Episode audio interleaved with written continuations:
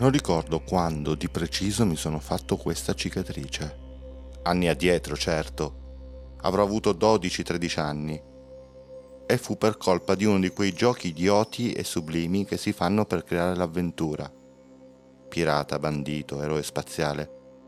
Quale ruolo avevo addosso? Quale missione dovevo compiere in quello scenario di abbandono calcolato, tra le case popolari della periferia di Torino, durante un'estate passata come sempre in città?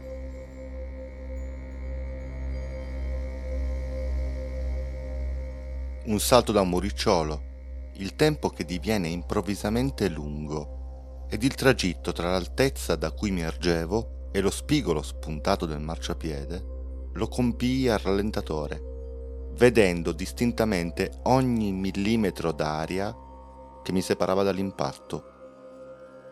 Quello spuntone di roccia artificiale ingrandirsi man mano che il mio corpo si poneva orizzontale e poi verticale a partire dalla testa, come un tuffo da cartolina. Non emisi suono. Più avanti negli anni studiai il paradosso della freccia di Zenone che nega il movimento perché qualsiasi cosa per compiere un tragitto A-B deve passare prima da C, che sta a metà tra A e B. E prima di raggiungere C deve passare da D, che sta tra A e C, e così via all'infinito, in modo che non raggiungerà mai B, il termine del suo viaggio. Ebbene, studiai questo paradosso che mi sembrò valido e coerente ma poi mi ricordai che io l'avevo smentito nella pratica, perché la caduta mi sembrò infinita, ma io l'avevo infine compiuta per intero. Io raggiunsi B e con una certa violenza. Quando mi guardo allo specchio nego il paradosso di Zenone, anche se sono certo che non fu per confutare filosofie che caddi quel giorno.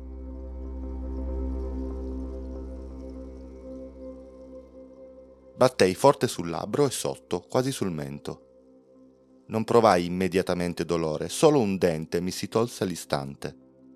Uscì molto sangue e come una pellicola di pelle sventolava sotto la mia bocca.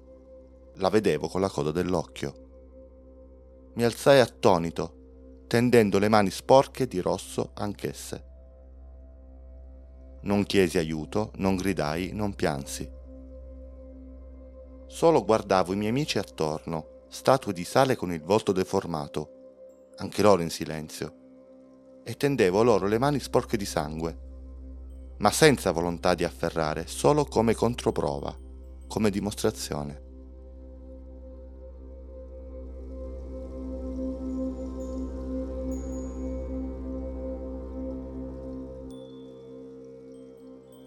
Poi ci fu qualcosa che ruppe il cristallo immobile di quell'atmosfera forse un urlo di una donna alla finestra, forse l'urlo fu di mia madre, non saprei dirlo. E ci furono altre grida, pianti, l'ambulanza e l'arrivo in ospedale avvolto da una specie di garza soffice. Ancora non piangevo. Piansi quando mi misero i punti e quando qualche giorno dopo me li tolsero e vidi la cicatrice. Regolare, striscia dritta che scavalca il labbro inferiore, discende e sfuma sul mento, spessa, larga e in rilievo, pallida. Avevo 12 o 13 anni e mi sconfortai. Non avevo mai visto nessun eroe con un segno simile e sentivo che questo prezzo da pagare per il gioco missione che stavo compiendo era sinceramente troppo, troppo alto. In quei tempi non si parlava di chirurgia estetica e anche se ci fosse stata, i miei non avrebbero potuto permettersela. Per cosa poi? Non ero mica invalido.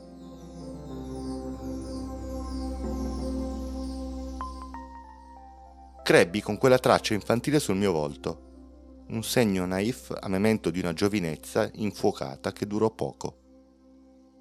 Dal giorno del mio ritorno a casa senza punti, ma con il filo bianco pendente perenne dalla mia bocca, si può dire che fui costretto, per paura che si ripetesse l'evento, per vergogna di quella linea di carne modulata e per orgoglio, sì, per orgoglio, a smettere di giocare.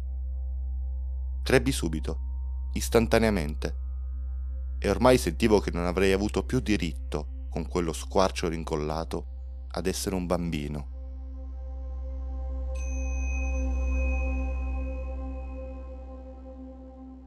Tutti i miei amici e anche coloro che non lo erano mi negarono il vecchio status di bambino. Senza scatti o rotture, mi assicurarono un nuovo ruolo non ben definito in positivo, ma che comunque annullava il precedente. Non ero ancora uomo, forse ragazzo e ragazzo particolare.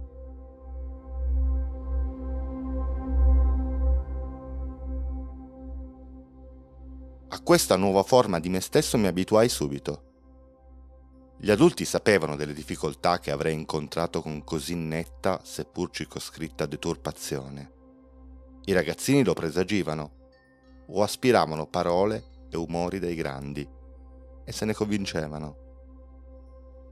Divenni una specie di idolo sacro, non troppo amico, non come prima, ma rispettato e forse temuto il mio corpo era tale e quale a sempre, mentre la mia faccia, per via di quella cicatrice magica, era cresciuta in modo evidente. E sulla faccia è più facile prendere atto dei drastici mutamenti avvenuti che su un'altra parte del corpo.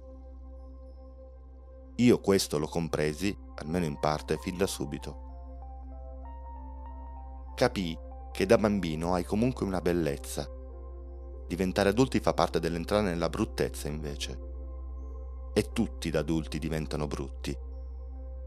Io ebbi l'occasione di affrettare il processo e la mia bruttezza, per fortuna, comunque era limitata e relegata in quella striscia sul e sotto il labbro, come una zampa di cavalletta o un canale di Marte.